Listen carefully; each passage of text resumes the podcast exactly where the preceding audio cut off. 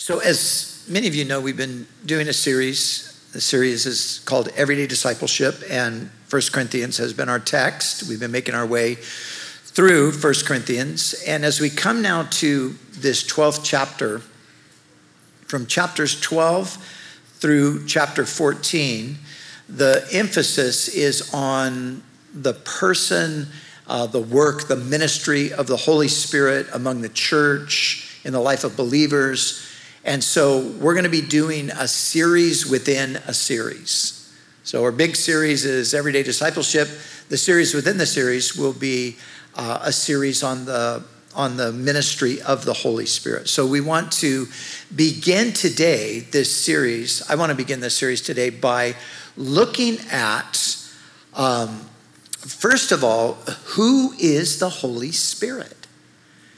Because believe it or not, there's quite a bit of ignorance and also there's quite a bit of confusion among Christians about the person of the Spirit. So we want to look at that together today. And it's my hope that through this series, we would all experience the Holy Spirit in fresh, new, and powerful ways.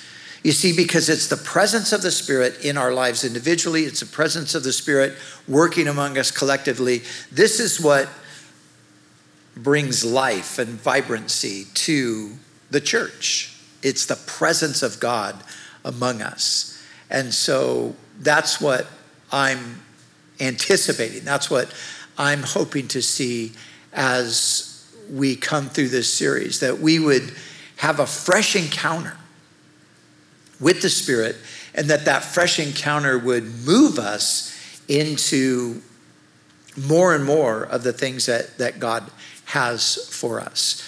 Uh, when, when I was pastoring at Calvary Chapel down in Vista in the 19, um, probably this was early 90s, late 80s, there was, there was a season where I remember kind of an ongoing frustration about the fact that it seemed that more people were spectators than participants in the ministry. And we, you know, we did events and we did outreaches and we did we did all kinds of things. And most of the time it was the same handful of people that that did everything and the majority of people just sort of watched from the sidelines. And I remember being frustrated by that and wondering, how do you change that? How do you do something about that? And God put on my heart to do a series on the person, the work, the gifts of the Spirit. So I did that. Now, I'd done that before, so it wasn't anything new to do this, except I'd never done it on a Sunday. I'd always done it at a midweek study. So the Lord put on my heart to do it on a Sunday morning, and not only to teach on it, but then to present opportunities for people to be filled with the Spirit. And we did that over about a six week period. During that six weeks, I think every single person that attended our church received prayer to be uh, filled with the Spirit, to be empowered by the Spirit.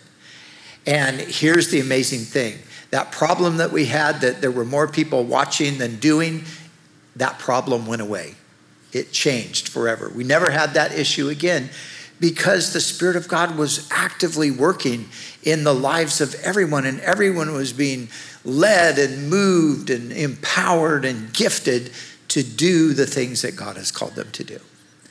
So, you know, I've always been the kind of person who I'm not that good of a spectator because whenever I'm watching something, I always think, I want to get in there and do that. And if there's one place where we shouldn't be spectators, it's in the church because God has called every one of us to be engaged. He has called every one of us to do things for the kingdom. And so that is our goal to see us uh, be moved by the Spirit, empowered by the Spirit as we come through this series, and then as a result of that, engage in the things that God has called us to engage in. Now, th- there is I, ironically, because the Bible is so filled with references to the Spirit, but there, there is, ironically, in church history, there are times and places where there is a real negligence of the Spirit. There, there have even been times in history where people have thought, well, you know, the Holy Spirit, the power of the Spirit that gives us the Spirit, that was all, that was all important in the early days because they really needed it back then because, man, the world was so messed up, but things are so much better today. Uh, we don't need that so much anymore. That is an attitude that has been present in the church's history, and it is an attitude that still exists among some people today. Now, I remember reading books that were published either late in the 19th or early in the 20th centuries. And these particular authors argued that since the world was obviously getting better and better, now what they meant by that was that the world was becoming more Christian. So they argued because that was the case, the need for the power of the Spirit, like we see in the book of Acts, for example, was no longer necessary. I mean, I, I, could actually read you quotes from books in my library where people back at that time said those kinds of things. It seemed at that time that uh, the influence of Christianity was, was so uh, far and wide that the church itself was going to be able to just, in a sense, in their minds, some of them, it was like we were ushering in the kingdom. Missiologists in the early to mid 20th century predicted, this is in that same time frame, predicted that Islam would disappear from off the face of the earth within just a few decades. So, in the minds of some, Christianity outgrown its infancy and its ignorance and was now educated and sophisticated, no longer needing those primitive methods that were used in apostolic times. These were Christian writers expressing these types of ideas. Prophecy, healing, tongues, and miracles were they would acknowledge needed, no doubt, to jumpstart the church, especially in that pagan culture, but surely in the advancing scientific age, these things were no longer necessary. So, in the minds of some, reason, along with the Bible, would be a sufficient means of advancing the gospel and ushering in the kingdom of God. What happened? Well, rather than dying out and disappearing, Islam, as we know, had a major revival that goes on to the present day. Paganism, Gnosticism, spiritualism, far from disappearing, have had a renaissance in the West. Do you know, I was, as you know, I was just traveling in Europe, and one of the things that's, that's so obvious, it's, it's obvious here too, but in Europe it's, it's even a little more obvious, the, that paganism is alive and well. It's back. Now, now, paganism is what dominated the European continent before the gospel came.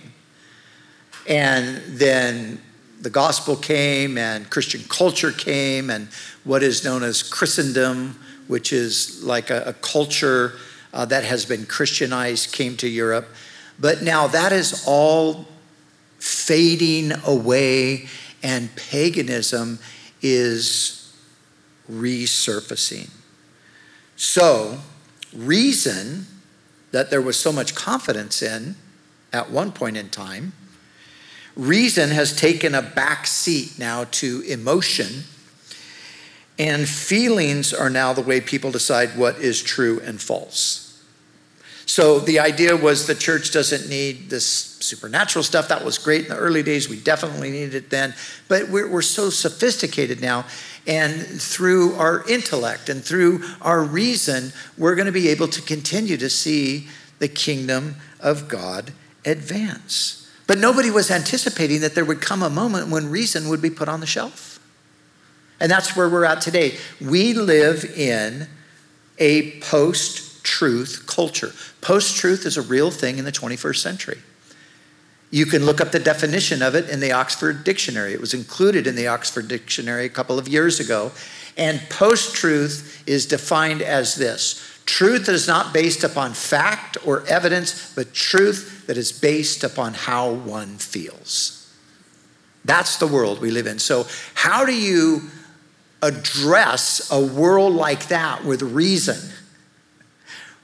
You don't. You can't. Because reason is no longer relevant. So, since this is the way things are, this is a reality of where we are today, I believe that we need the power and the gifts of the Holy Spirit now in the 21st century as much as they were needed in the first century. See, we, we sort of have, we've come full circle. And we're pretty much back at the place culturally where the world was in the first century. It was a pagan, idolatrous world. We live in a pagan, idolatrous world. And it was only through the power of the Spirit of God that this small, seemingly insignificant group called the church could have any impact or make any headway. Now, don't get me wrong, I am a big proponent of the most intellectually robust presentation of the faith that we can present. I, I appreciate that. I appreciate the ministers or the ministries of people who are strong theologically, philosophically, historically, culturally. I appreciate all that. But we need more than any of that can possibly offer. If we're going to have any impact in the world that we currently live in, we need power from heaven. We need power from heaven. So, on the one hand, we've got those who put the emphasis on the intellectual, which, like I said, I think is, is good to an extent, but it's, it falls far short of what's actually needed.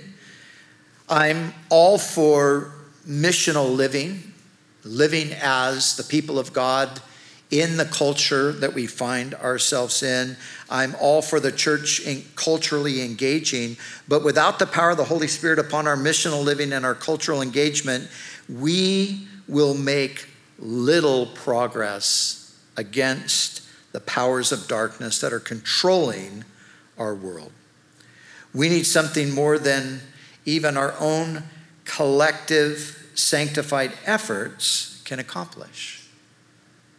So even as, as we all come together and we're all thinking in terms of what can we do to impact our world for the kingdom, we need more than the best stuff we could ever come up with.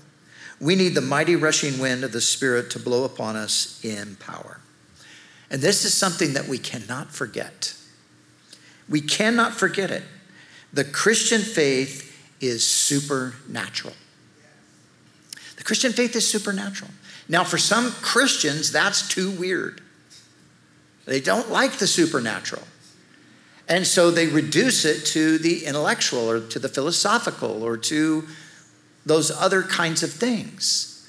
But the Christian faith is supernatural and ultimately advanced not by intellectual arguments or cultural relevance, as important as they might be at certain points but the advancement comes by the power of God. Jonathan Edwards, George Whitefield, John and Charles Wesley, these were, these were brilliant men. These men in the 1700s, these men were kind of leading figures in the, the great moves of the Spirit of God at the time. In the United States, Jonathan Edwards was a leader in um, what we know today as the Great Awakening, the first Great Awakening. And um, George Whitefield was also engaged with that. In Britain, you had John and Charles Wesley, as well as Whitefield. uh, in there they, they call it, as they look back at that same period of time, they call what happened there the 18th century revival. Now, these men were brilliant men. They, they, were, they were really, really um, intellectual men. But it wasn't their brilliance that brought those great transformative awakenings, it was the power of the Spirit of God. It wasn't because they were so smart, even though they were incredibly smart. But it wasn't that. It was the power of the Spirit of God, a power that is available to all of God's people now, today, through our relationship with God the Holy Spirit. So, as we begin this series, I want to start us off by looking at three things today. We're going to look at number one, the nature of the Holy Spirit. Number two, the relationship between the Holy Spirit and the believer. And thirdly, the Holy Spirit's role in the life and ministry of the church. And, and now let me say, none of this is going to be exhaustive because, um, for one, there, there's so much it would take much longer than we have to go super deep in it. But as we go through this series over the next maybe six weeks or so, we're going to come back and cover some of these things more thoroughly. But today I just want to I want to touch on these things a bit. So the first thing that we need to understand, the first question that we need to ask is who is the Holy Spirit? Who is the Holy Spirit? Now, if you're a Christian, you know that we believe in one God, but that one God is actually three distinct persons Father, Son, and Holy Spirit. Now, in case you didn't know this, the Trinity is unique to Christianity. There's no other religion in the world that has a, an understanding of a God who is triune. One God, not three gods, one God, but in three persons. And the third person of that triune God is the Holy Spirit. So, this is the first thing we need to understand. The Holy Spirit is God. He's every bit as God as much, uh, he's, he's every bit as much God as Jesus. He's every bit as much God as the Father. And yet, among Christians, real Christians, good Christians, I would say that that our understanding of the Holy Spirit is probably um, where our, our understanding is least thorough. So we have a much better understanding of God the Son and God the Father than we do of God the Holy Spirit.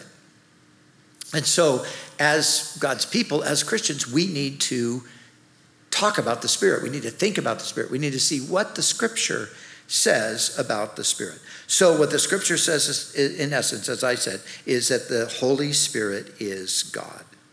Now, Jesus, when he sent out the apostles to make disciples of all the people groups in the world, um, he sent them out and he said to go into all the world and he said to, to preach the gospel and then to baptize them, those who believe, baptize them in the name, singular, of the Father and of the Son and of the Holy Spirit. So Jesus really is the first one to bring the Trinity right out into the open. Now, if you go back and look at the Old Testament, which we'll look at some passages in a moment, but, but when you go back and look, you're going to find references to the Spirit.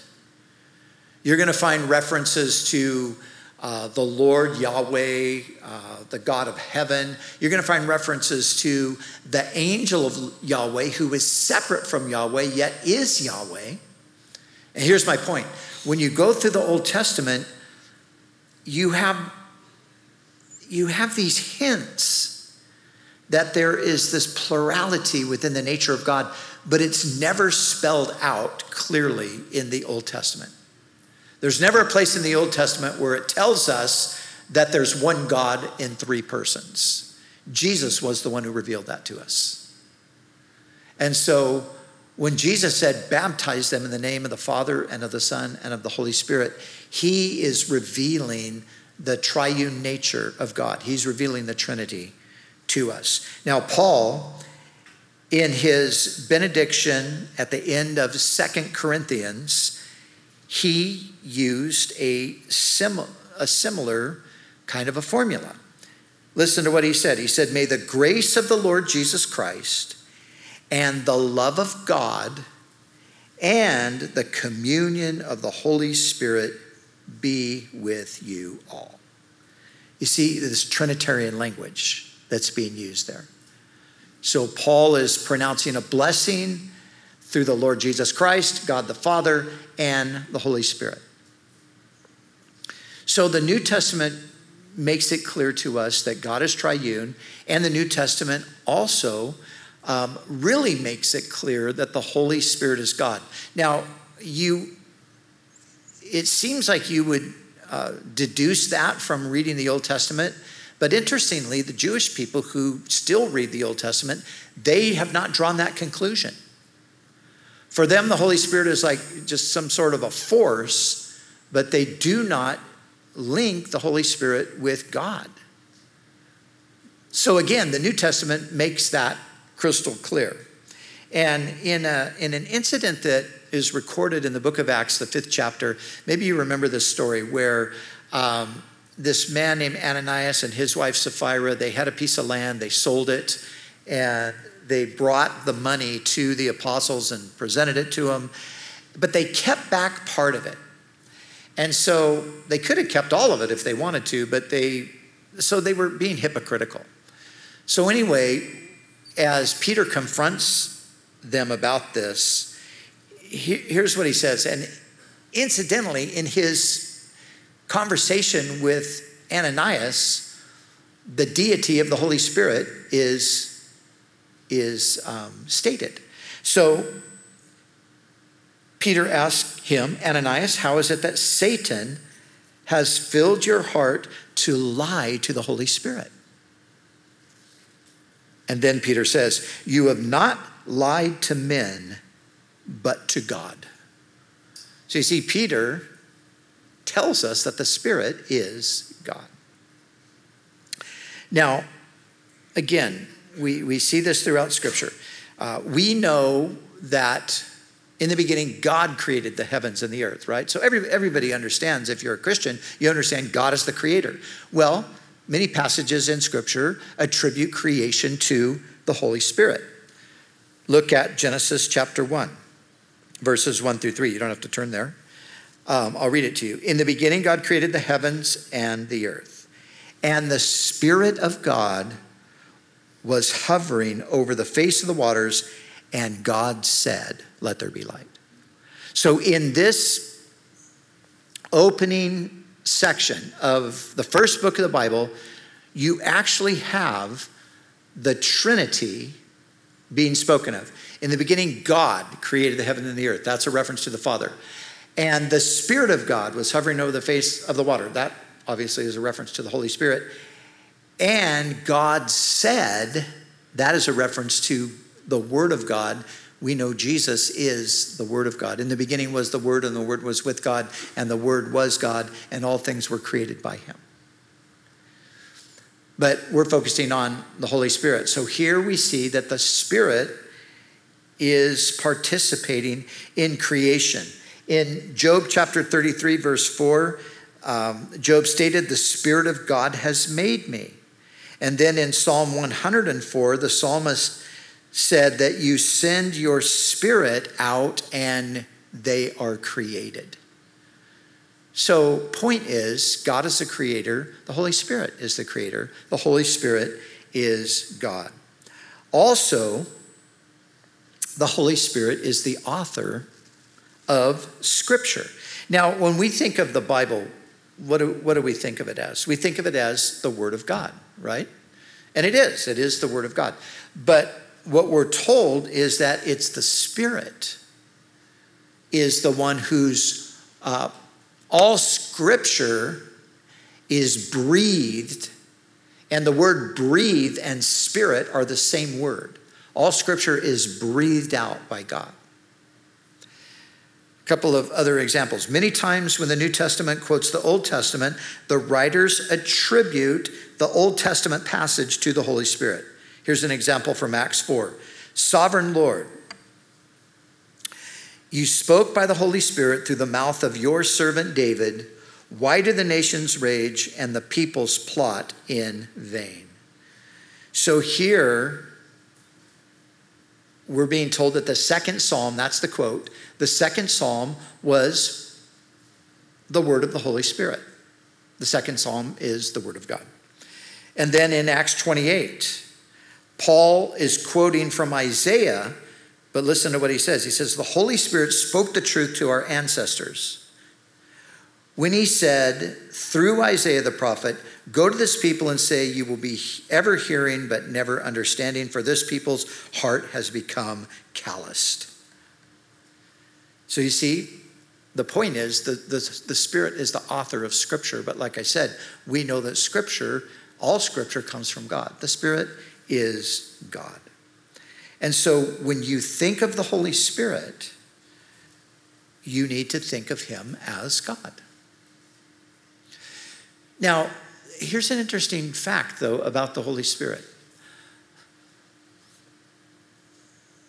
The order isn't always Father, Son, Holy Spirit, but, it, but a lot of times it is. But notice, going back to the benediction that Paul gave to the Corinthians, Jesus comes first, the grace of the Lord Jesus Christ, the love of God second, that's the Father, and the communion of the Holy Spirit. Most of the time, if there is a, an expression of God's nature in that Trinitarian form, most of the time, the Holy Spirit is in the, the last place given. And here's the interesting thing the Holy Spirit, He has chosen to be, in a sense, the background person. The Father and the Son are the preeminent ones in the sense that they they are the ones that generally get the attention. The Spirit is equally God with them, but in the background. And Jesus, when he was talking about the Spirit coming, he even said that. He said, when the Spirit comes, he will not testify of himself. He will not come and say, okay, uh, you know about God the Father, you know Jesus is the Son, Jesus is leaving now. I'm the Holy Spirit, I'm here. The Holy Spirit doesn't do that. The Holy Spirit doesn't testify of himself, Jesus said, but he testifies of me. And so that is the position that the Holy Spirit has put himself in. Well, in a sense, he's in the background. Now, I'm going to come back to that, so remember that. But let's go on to the second point the Holy Spirit and the Christian.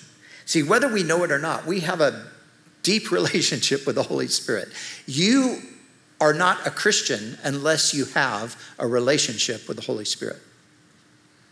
Because the Holy Spirit is the one through whom we become Christians.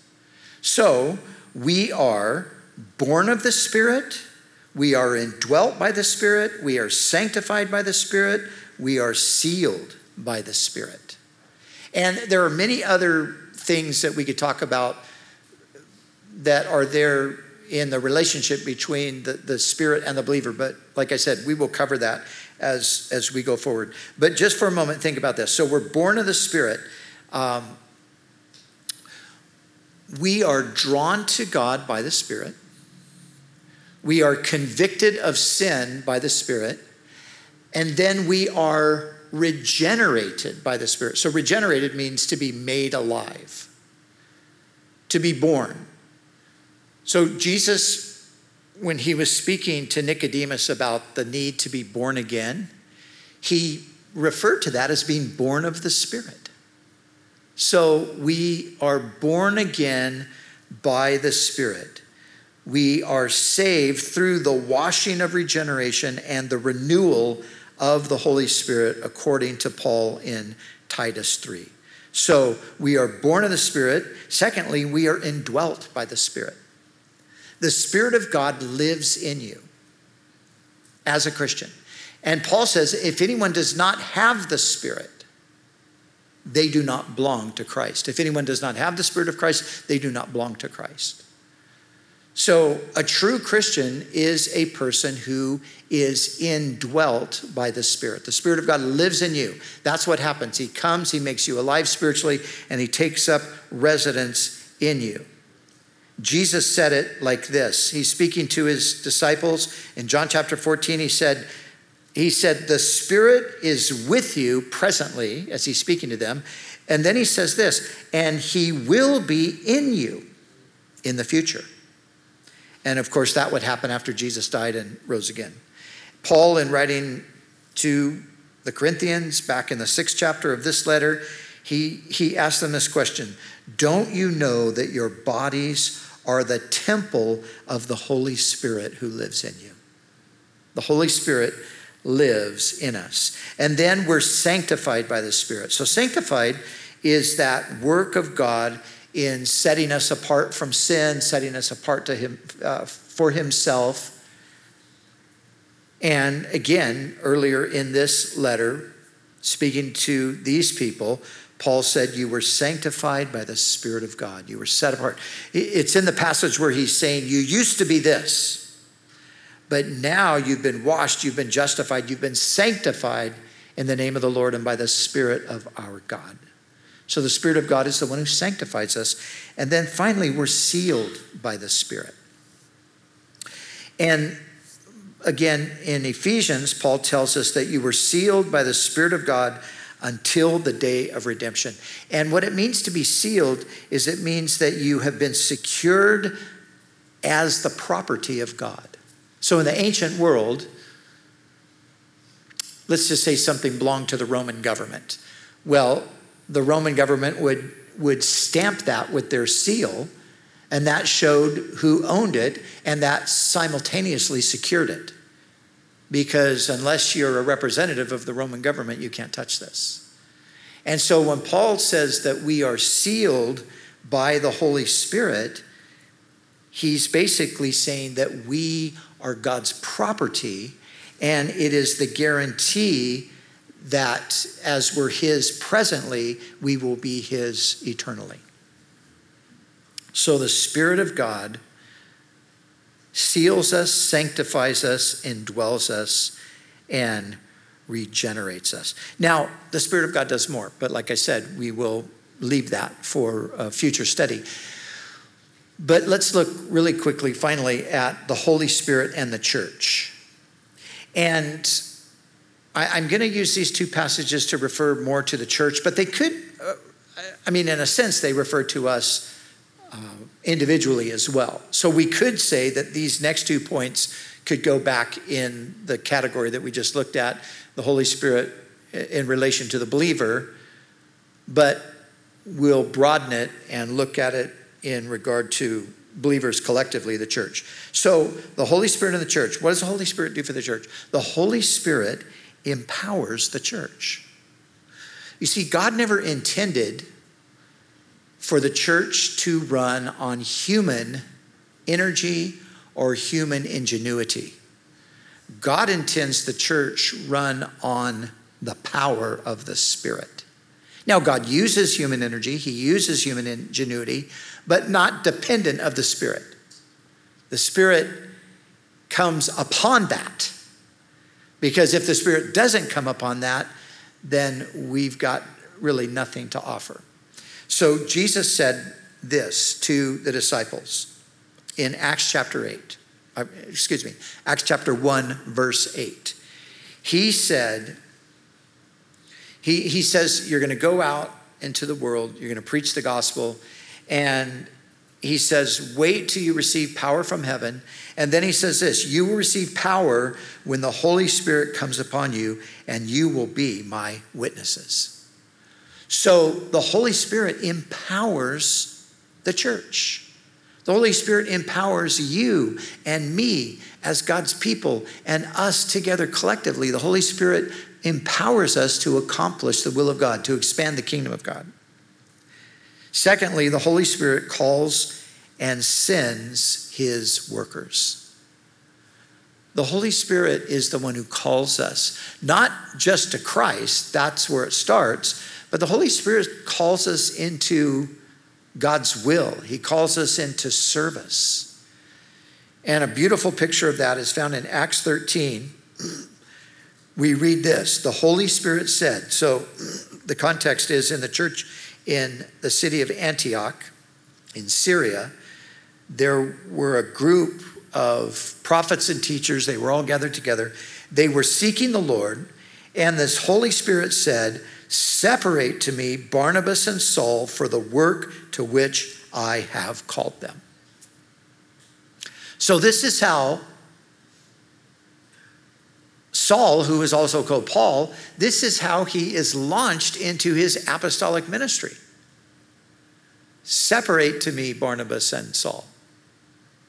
God separates them to himself. And then it says, and they being sent out by the Holy Spirit. So God calls and he sends his workers. So the, the picture is the Holy Spirit is very active in the life of the church. The Holy Spirit is very active in the life of the church. Some of you have heard the name uh, A.W. Tozer. A.W. Tozer was a, a well known preacher, pastor back in the mid 20th century. He was a bit of a firebrand. He offended almost everybody he ever spoke to, um, but he has some really great things to say. But he said at one time, he said, if the Holy Spirit was removed from the ancient church, 90% of its activity would cease. If the Holy Spirit was removed from the modern church, 90% of its activity would continue. You can see why that irritated some people. but he had a point. His point was so much of the church is energized by human energy and ingenuity rather than by the Spirit. Now, there are many other things that we'll look at concerning the Holy Spirit in the life of the believer and the church, as I said, as we go into the future. But let me bring this to a conclusion with a question. Maybe it's more than one question, but we'll start with this one. And just, you know, I'm asking you this question. Be, be honest. There's nothing to be ashamed about, embarrassed about. Um, I, I, my answer to this question is yes. But here's the question Have you ever envied the apostles and early believers because their relationship and experience with the Lord seems so much more real and vibrant than yours? Have you ever felt that way? I have. I've certainly felt that way. Or have you ever been reading the Gospels and wished you could have lived back then and walked and talked with Jesus? Because if you could just have done that, things would be so much different. You ever felt that way? Well, listen, when we feel that way, it means that we haven't fully understood or experienced the person and the work of the Holy Spirit. You see, because this is what the Holy Spirit does. When, the, when Jesus was telling the disciples that he was going to leave them and they were grief stricken over this, they were confused, they couldn't, wait, what, what do you mean you're going to leave? They, they just didn't understand that. Jesus said this to them He said, But I'm not going to leave you as orphans. I'm going to leave, but I'm not going to leave you as orphans. I will come back to you. And then he said this He said that he would send the Spirit of truth. You see, Jesus came back to the church after his death, resurrection, and ascension in the person of the Holy Spirit. Now, we sometimes think how, how great it would have been to be there with Jesus, and it probably would have been amazing. But all of us couldn't have had the kind of attention from him that we long for because there's too many of us. So Jesus says, I'm going to do something better. I'm going to come back to you, but not like this. Because in that state, he was limited, right? He was in a physical body. I'm going to come back to you through the person of the Spirit. And whoever you are, and wherever you are, and however many of you there are, won't matter. Each and every person will have that intimate connection with me through the Spirit. So Jesus actually said, when they were lamenting his departure, he said, It's better. You guys don't understand it, but it's better that I go away. If I don't go, the Spirit won't come. But when the Spirit comes, it's going to be a better situation. But again, we have to ask ourselves the question do we feel like it's a better situation? And I think that a lot of the time we don't. And we don't because we're not engaging with and connecting with the Holy Spirit in the way that He wants to engage us, and in the way that He wants to connect with us, and in the way that He wants to work in us, and in the way that He wants to work through us. Now, what I'm saying is that the Spirit, what Jesus was to the first generation of believers, the apostles and the, those early believers during his three year ministry, what Jesus was to them, the Holy Spirit is to us throughout church history. The Holy Spirit is the presence of Christ. As a matter of fact, the Holy Spirit is referred to as the Spirit of Christ. I already referenced Paul's statement to the Romans if anyone does not have the Spirit of Christ, they do not belong to Christ the Spirit of Christ. In Luke chapter 16, Luke refers to the Spirit of Jesus. He's talking about being forbidden by the Spirit to go in a certain direction. He says, The Spirit of Jesus forbid us to go. And then Peter also speaks of the Spirit of Christ. He's talking about the Old Testament prophets when they prophesied through the Spirit of Christ who was upon them. So, you see, it's through the Holy Spirit that we have the experience with Jesus that we long to have. Now, a lot of people in the church today are quite honestly afraid of the Holy Spirit. The Holy Spirit freaks people out. And it didn't necessarily help that the old translation referred to him as the Holy Ghost. They're like, whoa, the ghost. I mean, that sounds kind of scary. But not only the reference to the Holy Ghost, but also a lot of Christian people, well meaning people, but misguided people, have done a lot of crazy things claiming to be under the inspiration of the Holy Spirit throughout the history of the church. And that isn't just a new thing that happens among wild, wild charismatic people. This has happened over and over again in church history, where people move away from the foundation of the scripture and they start getting into an, more of an emotional thing and, and they start thinking that, the, well, the Holy Spirit is doing this and the Holy Spirit's doing that. And, and actually, no, the Holy Spirit's not doing that because the Holy Spirit doesn't do he doesn't do weird things in a, in a negative sense. He does do weird things because, you know, healings and resurrections and prophecies and tongues. I mean, those, those are kind of weird things, right? They're extraordinary. They're, that's not the normal experience as we go through this life and world.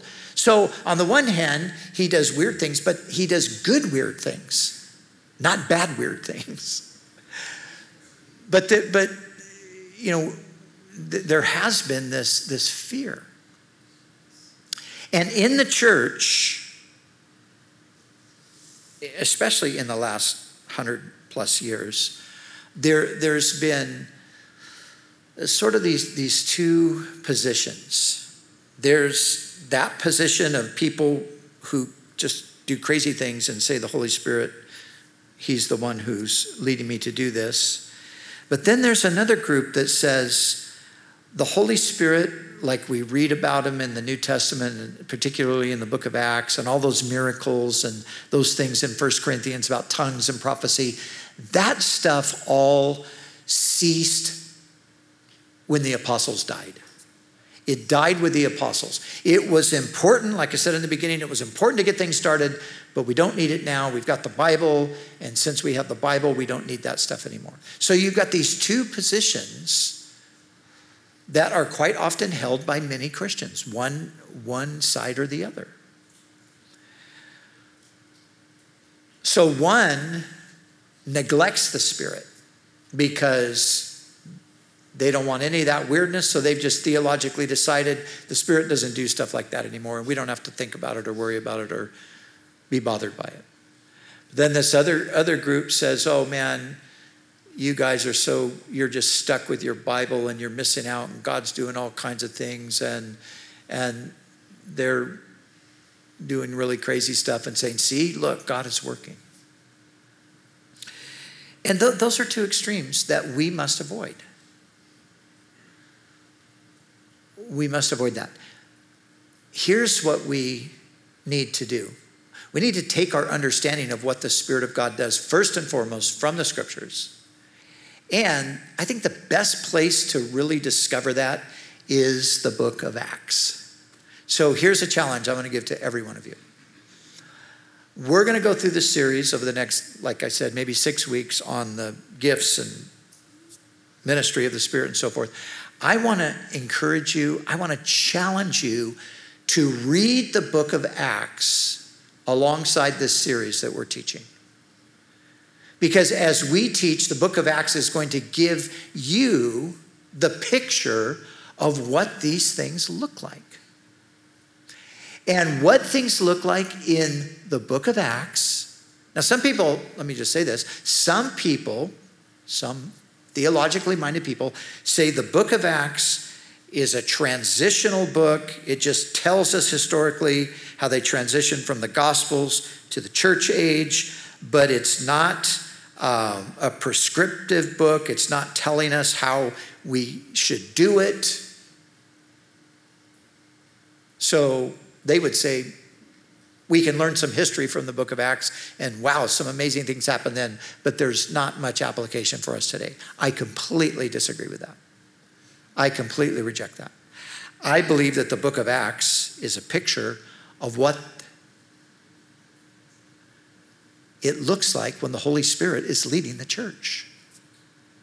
The book of Acts, if you know, if you've ever read in your Bible, I always refer to it as the book of Acts, but the proper title is the book of the Acts of the Apostles. But you know, that, that was given by somebody. That wasn't, Luke didn't write that down. Luke's the author of Acts. Because when you read the book of Acts, it's not really the Acts of the Apostles, it's the Acts of a few apostles and then a bunch of other people. A more accurate description of the content of the book of Acts is the acts of the Holy Spirit through the people of God. So, this is what I'm saying. If you read Acts alongside of this teaching, you're going to get a picture of this is what God is desiring in the church. God wants us to be experiencing the gifts of the Spirit. God wants us to be familiar with prophecy. God wants to do healing works among us. God wants us to experience the gift of tongues. God wants us to expect Him to direct us and guide us and show us things that we don't know. That's how He wants us living.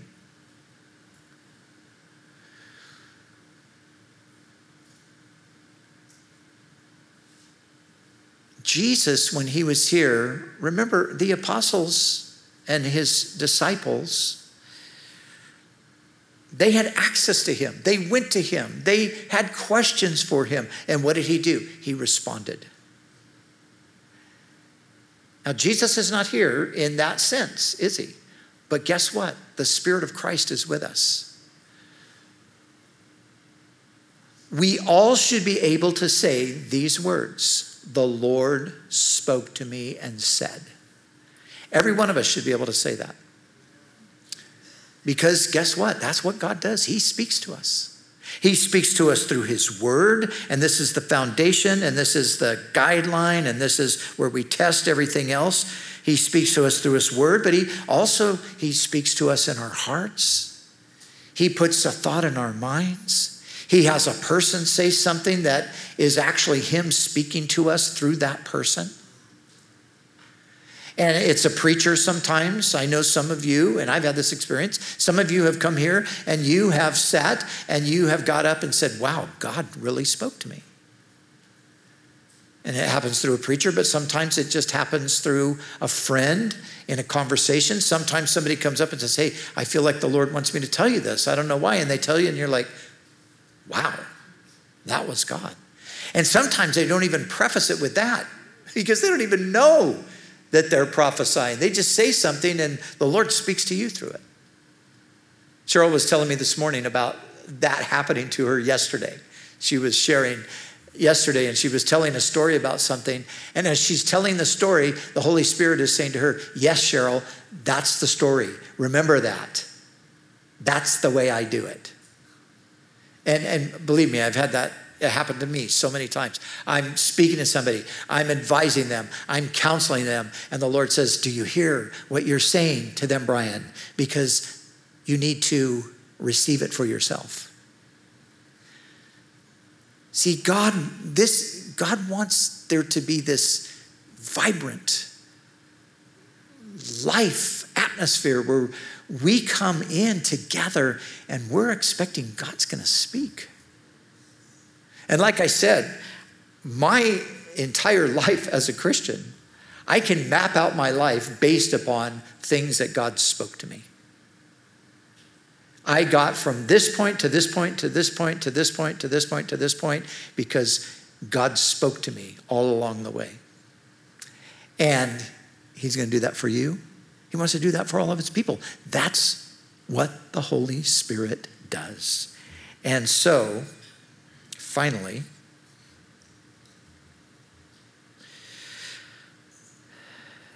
let's receive him in all his fullness. I don't want to just go through an exercise over the next six weeks of imparting information. Information is important, especially biblical information, but we must take this and we must make it our own experience. And let me say this finally.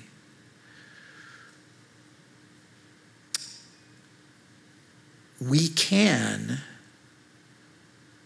quench the Spirit. The Spirit wants to move, the Spirit wants to speak. We can quench the Spirit. Paul said that to the Thessalonians. He said, Do not quench the spirit. But right in that context, he said this He said, Do not despise prophecy. And he's telling us something there. He's saying to despise, to disdain, to neglect, to stay away from these things, that quenches the spirit. When I say, oh, I don't, I don't want any of that. That's too weird. That quenches the spirit. We don't want to quench the spirit. We don't want to throw water on the spirit. We want to throw logs on the fire. We want the fire to be stoked, the fire of the spirit. So we open up our hearts and say, Lord, even though this is strange, even though this is embarrassing, maybe, even though this is humiliating, Lord, I, I just want you to work. And, and let me just tell you this from my own experience.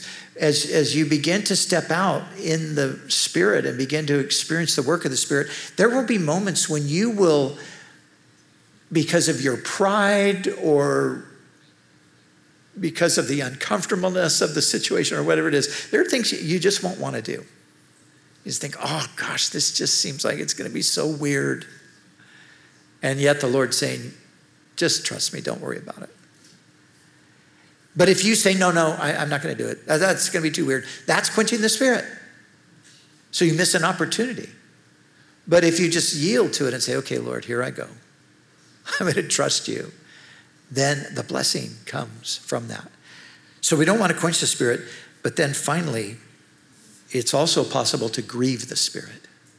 And to grieve means to sadden. And when you sadden the spirit, and the context of saddening the spirit is sin, when we live in open sin, that grieves the spirit. And obviously, that's going to hinder the spirit from doing the things he wants to do in and through us. So, finally, let's receive him in all his fullness. And as we finish here today, as we take the next few minutes, these next couple of songs, don't rush out the door.